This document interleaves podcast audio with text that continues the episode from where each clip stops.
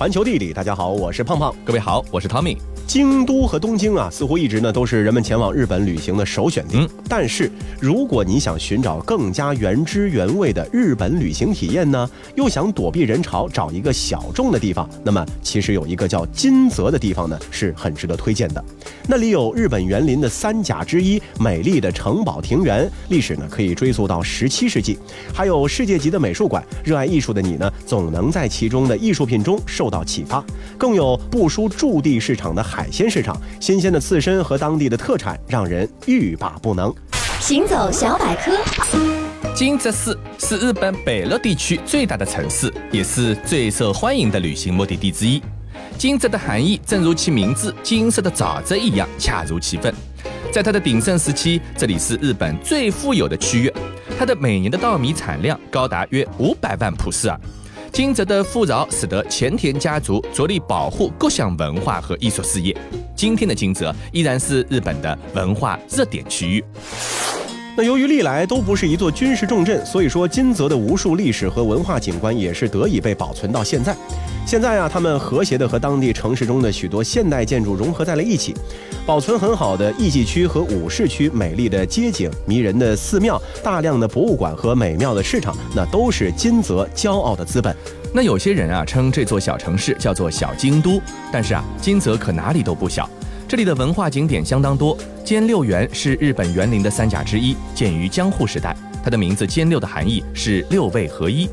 这个命名呢是源于中国宋朝诗人提出的，只有具备六项特征才能够至善至美，也就是幽邃、宏大、人力、苍古、水泉和眺望。而兼六园呢，正是具备了这六大特点。世界真奇妙。据说兼六园起初只是作为金泽城外围别墅的园林，从17世纪20年代至19世纪40年代，兼六园进行着不断的扩建，并于1822年得名兼六园。1871年，兼六园正式对外开放。兼六园里一年四季都有不同的美景，在被称为“林泉回游式”的庭园中，匠心独具的景观随处可见，共同描绘出世间仅有的春夏秋冬四季风情。那除了兼六园，金泽还保留有江户时代延续至今的三大茶屋街，分别称作西茶屋街、东茶屋街、主祭町。其中最热门的呢，就是东茶屋街了。东茶屋街有许多绵密狭窄的街巷组成，这些街巷呢，建于十九世纪初期，是艺妓招待豪绅复古之处。艺妓馆呢，都是保留了木质门面，那昔日的浪漫气息得以悉心保存。美丽的街景呢，散发着格调高雅的古代日本风情。一定不要错过令人印象深刻的博物馆志摩。这个著名的传统式样的前艺妓馆是日本重要的文化遗产之一。那么历史呢，可以追溯到一八二零年。你在这个地方呢，能够欣赏到别致的头书和悦耳的三味线的演奏。最后，不要忘了在备受欢迎的店铺博吃一个金箔冰激凌。嗯，那如果呢你是一个艺术爱好者，那么二十一世纪美术馆就是一个非常不错的选择了。这家面对全市开放的公园式美术馆呢，是金泽最受欢迎的旅行目的地之一。整个建筑采用了没有正面、背面之分的玻璃圆弧墙，还设计了天窗、光屏等等。馆内的各个画廊就像是分布在托盘上的盒子，给参观者带来前所未有的美术馆体验。另外呢，不要错过美术馆里最受欢迎的游泳池。当然，这个游泳池是打引号的。嗯，这个只能拍照不能游泳的游泳池啊，是由阿根廷艺术家莱安德罗·埃利希设计。利用美术馆的天窗，在其之上呢加了层水，还添设了一个泳池扶手，简直能达到以假乱真的效果。在这里拍的纪念照啊，一定是可以惊艳你的朋友圈的。嗯，最后呢，如果你逛累了的话呢，就去晋江町市场饱餐一顿。类似于东京的驻地市场，晋江町市场呢，不仅是日本北陆地区最大的海鲜市场，也是一个拥有三百多年悠久历史的老市场。全天它都很繁忙，鱼贩、买家和餐厅呢是竞相来此抢购。市场里的餐馆供应的都是从渔船上下来的新鲜海鲜食材，没有什么比来一碗正宗的海鲜盖浇饭更加带劲的事情了。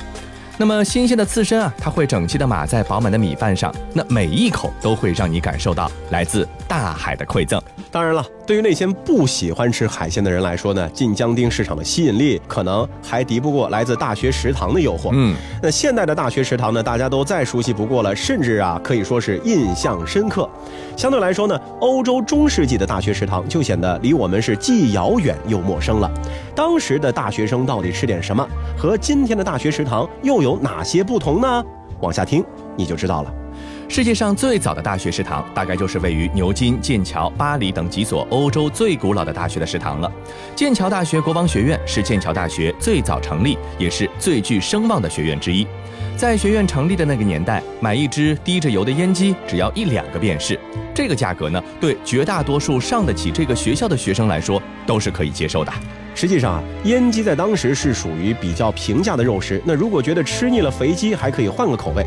国王学院还提供像鸭子、鹅、鸽子等等的肉食，尽量不让挑食的学生们是感到乏味。那在当时一般情况下，很多学校供应的肉食呢，无非就是小牛肉。那么相对来说，国王学院食堂的菜谱就丰富的多了。嗯。那中世纪的大学食堂啊，不仅是有肉吃，有些学校还会提供一些点心。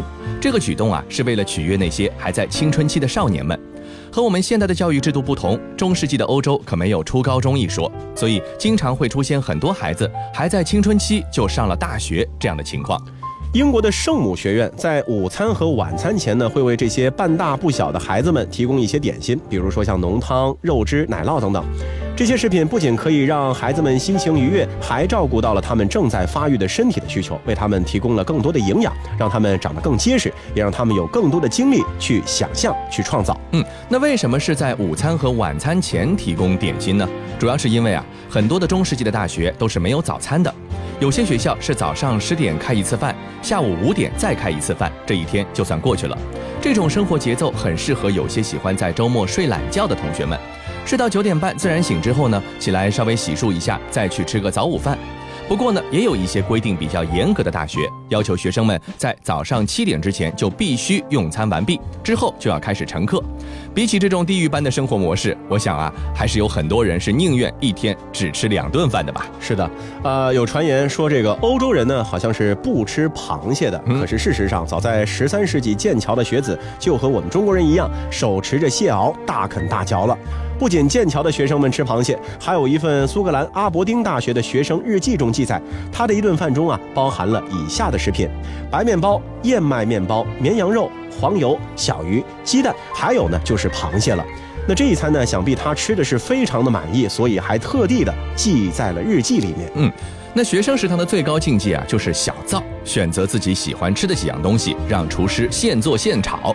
中世纪的大学生们呢，也有开小灶这么一说。懂得享受的学生会合计起来，在宿舍里面雇一位厨子，费用大家均摊。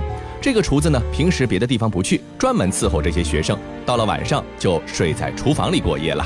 听到这里，很多人会有感觉，这欧洲中世纪大学食堂远远超过现代大学的食堂啊！是啊，是吧？那么我们肯定的告诉你，中世纪欧洲大学食堂比现在好是很正常的现象。嗯，为什么呢？因为在中世纪的欧洲啊，普通人家的孩子呢，通常是十岁前开始当学徒，学一门谋生手艺，比如说烤面包、打铁、缝纫，然后呢，就是你一生的职业了。是的，能够在当时上大学的，都是富裕阶层和贵族的孩子。那即使这些人不上大学，到处闲晃，生活水平呢也不会比一般人低。因此，欧洲中世纪的大学才能有如此丰富的大学食堂。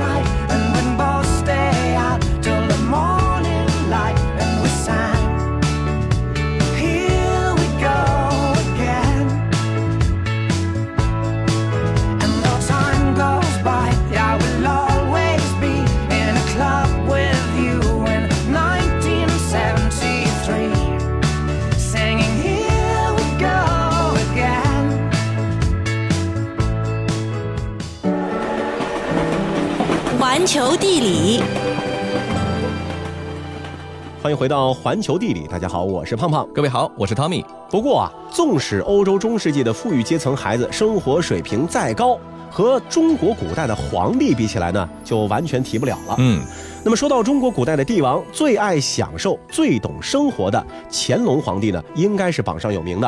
他不仅仅是品鉴诗书、鉴赏文物，对戏曲啊更是十分的热衷。其实啊，历史上的清代皇室一直都给予戏曲啊不同程度的关注。顺治帝派人创作修改新式剧本，康熙呢则下令成立了宫廷戏剧管理机构。连一心扑在工作上的模范皇帝雍正帝呢，也在圆明园盖了一座休闲娱乐用的三层大戏台——同乐园清音阁。几代人观剧习惯的积累，让乾隆皇帝从小就对戏曲呢充满了好感。那么乾隆皇帝为此呢，也是下令修建了许多的戏楼、戏台。那么其中既有像故宫宁寿宫畅音阁这样的三层大戏台，也有像崇华宫戏台、长春宫戏台这样的中等戏台，更有书房斋内的风雅存、宁寿宫室内倦情斋这样的小型戏台。各种规格的戏台啊，在使用功能上的界定也是十分的清晰的。小戏台演燕戏、八角鼓、叉鼓、太平鼓、杂耍和戏曲清唱，而中等戏台呢，承办一般的剧情戏；三层大戏台则是上演大型的神鬼戏曲。那今天呢，我们就来和您说一说其中规格最高的三层戏台中的代表——故宫宁寿宫里的畅音阁。行走小百科。公元一七七一年，即清乾隆三十六年，乾隆皇帝在紫禁城外东路的宁寿宫区域建造了一座巍峨的三层大戏台——畅音阁，这也是紫禁城内现存的唯一一座三层戏台。畅音阁总高二十点七一米，建造时间长达五年。最下层台有十二根立柱，面阔二百一十平方米，相当于九个普通戏台。由下到上，戏台面积依次递减。一九四九年以后，作为重要文物，很长时间里，唱音阁都只是只能看不能用。直到二零一七年九月，一曲委婉华美的琵琶曲《春江花月夜》从修缮一新的故宫唱音阁传来，令这座沉寂了一百多年的古戏楼绽放出了它应有的魅力。乾隆皇帝本人呢，虽然说下令建造了畅音阁，但是真正去畅音阁看戏的真不多。嗯，只有遇到了大节，像是元旦、万寿，才会在畅音阁看戏。之后的嘉庆、道光、咸丰皇帝看戏呢，一般也都是以圆明园的同乐园为主，逢大典才会在畅音阁演戏。那说到畅音阁最热闹的时候啊，其实一直要到慈禧太后当政的时期。无论是住在储秀宫时期，还是住在宁寿宫的乐寿堂，节日里啊，慈禧太后呢总是到畅音阁看戏，并且由皇帝、后妃、命妇以及王公大臣们很多人陪着一起看。嗯，那古装剧里呢，常演啊，这个太后、皇帝、皇后看戏呢，都是在院子里排排坐，依照身份排位。太后呢是场地票，皇帝呢是 VIP 票，以此类推。不受宠的妃子呢，就坐在犄角旮旯里，是最低价的打折票。但是据温同和日记中的记载，宫里演戏时啊，院子里其实是空的，因为皇家看戏其实啊都是坐在小包间里的。畅音阁院子东西廊上呢，有一间一间的屋子，听戏的皇族和大臣呢，就都在各自的房间里面看戏。五间大房中呢，太后要占一间，皇帝占一间，皇后占一间，再就是嫔妃们各府的福晋，有需要的在另两间里面。另外，太后需要谁来或者想要谁来，就临时的来看一场。与民间看戏的热烈气氛不同，皇家看戏气氛比较肃静，没有人大声喧哗。除了相对安静的环境，在皇家看戏有时候还是对体力的极限挑战。毫不夸张的讲，有时候台下看戏的人所耗费的体力，可比在台上唱戏的演员们还多。太后老佛爷有旨，传大阿哥即刻进宫，陪同听戏，钦此。三弟，替我照顾好皇阿玛和额娘，我走了。老天爷，您不开眼啊？为什么要让老佛爷挑我进宫看戏呀？我不活了，我。我说大哥，你也太夸张一点了吧？不就是去宫里陪老佛爷听个戏吗？瞧把你给吓得一哭二闹三上吊，弄得跟上刑场一样，干嘛呀？成何体统啊！三弟呀，我的好三弟，你是有所不知啊。上回我进宫去陪老佛爷听戏，亲眼看见隔壁桌的景妃不省人事，那个惨状，简直生不如死啊！哟，怎么回事？景妃体质很不错啊，上回还看见她去骑马打猎来着，怎么会不省人事这么严重啊？哎，要怪只能怪景妃太讨老佛爷的欢心，听戏的时候都不忘一个劲儿的赏赐景妃东西。赏一回东西，得在座位上磕一回头；末了赏段子、赏古玩，还得上院子里磕三个头谢赏。这景妃一共被老佛爷赏了七八十件东西，就这么活生生磕头给磕晕过去了。听说到现在还没好利索呢，这都过去两年了。唉，既然如此，请大哥放心，我一定替你照顾好阿玛额娘。另外。哎，要不你那宝贝库房的钥匙也给我保管？哎，您放心去就是，一切我来替你处理。哎，好你小子啊！我这还没怎么样呢，惦记起我库房里的宝贝来了。告诉你，我全扔了喂鱼，也不留给你这个白眼狼。哼，我会回来的，咱们走着瞧。宫中每次开戏啊，掌管清宫中的戏曲演出活动的生平署呢，都要事先的给皇太后和皇帝呈上一份奏本，奏本呢就放在殿前的案几上，因此呢，这个奏本也被叫做安殿本。嗯，奏本里面呢会写当日开戏的时间、地点、演出的剧目、演出顺序、演员扮演的角色，跟我们今天在剧场里看戏领到的演出介绍差不多。不过册子后面呢还多了一份剧本，从头到尾的唱词和念白都写的是清清楚楚。那。每次演出啊，慈禧呢都会按照剧本对照每位演员的表演和唱词，稍有差错就会体现在当日的恩赏记录之中。开演时，太后坐在戏楼中呢，仔细推敲，终日呢没有倦色。在民间演戏随性惯了的清末著名京剧老生孙菊仙，虽然说唱功很出色，有的时候呢却是不按照套路出牌的，唱词也会少唱改编。慈禧呢曾经严厉地斥责过他这种懒散的作风。另外啊，宫中演戏演员都必须剃头装扮，还不准发胖，不准穿尖鞋，勾脸不准粗拉，前台后台不准喧嚷，不准大岔站当中，必须小八字。那如有不尊者，拉下台就是一顿打，真是不好伺候。是的，不过据太监回忆，慈禧太后看戏呢，也不都是全神贯注的，有的时候坐炕上，有的时候坐椅子上，有时溜溜达达站一会儿，或者是打后门出去遛个弯儿，嗯，或者呢睡会儿觉。但是台上呢照常唱。打早上一直要唱到晚上，皇后跟各宫的主子们呢，还有像格格、大奶奶、各府的福晋，都是在东边拐角屋里面，也有跟太后这儿站着的时候，也有随便找地方坐会儿，只要太后瞧不见的地方，反正哪儿都能坐着。夏天呢，也有在廊檐下站着的时候。要是好戏一上来啊，那廊檐底下挤一大堆宫女什么的，全都凑在那儿听戏呢。嗯，那宫内演出啊是名伶云集，一场戏里呀有名有唱词角色的扮演者都是一等一的大腕儿，随便一个名字拿到宫外的戏院都可以独挑大梁。这样的阵容啊，只有皇家有能力召集起来。慈禧呀对宠爱的伶人呢也是从不吝啬。光绪时期，即使时局早已是每况愈下，拜学名伶在宫内拿到的赏银却是节节攀升。从最初以八两为基本数，到光绪二十年，也就是一八九四年之后，达到四五十两，甚至曾有过六十两的天价报酬。要知道啊，当时一个普通外学教习的月工资才只有二两钱两米，白米十口，工费制钱一串。除了花真金白银的打赏之外，还会有各种恩赐体恤，比如赐名字、赐御膳、赏游园，病了赏药，嫁女赏嫁妆等等等等，形式多样。这花钱就花海了去了。是的。在宫廷演戏呢，对于伶人呢，从艺经历也是一种镀金，常常啊会达到名利双收的效果。嗯，不仅挣得多，名气也响。光绪十九年，也就是公元一八九三年，四十六岁的著名京剧演员、主攻老生的谭鑫培已经是名噪京城了。可即便如此，他在戏院的演出费每天也不过就是二十到四十吊，堂会收入呢也不超过十两。可是到了宣统初年，谭鑫培的身价已经升到了一百五十吊到两百吊，唐会则是二三百两之多。十几年之间，身价翻了几倍。谭鑫培靠的就是这个内廷供奉的履历。再到后来，那随着光明舒适又毫不遮挡视线的西式剧院被正式引入中国，比如说咱们上海的兰心大剧院，嗯那即使像畅音阁这样极力追求舞美写实的传统大戏楼，也免不了遭遇到逐渐式微的境地了。好了，以上就是这期节目的全部内容，非常感谢您的收听，我们下期再见。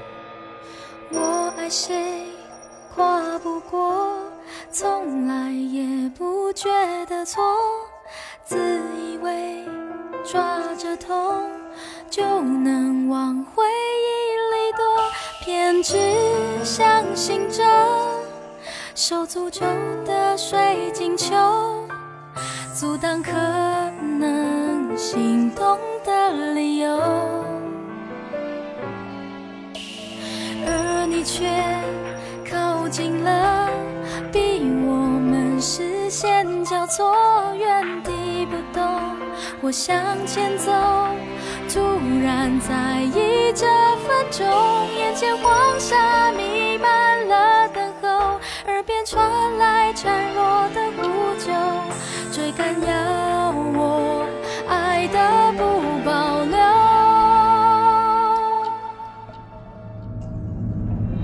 我心跳白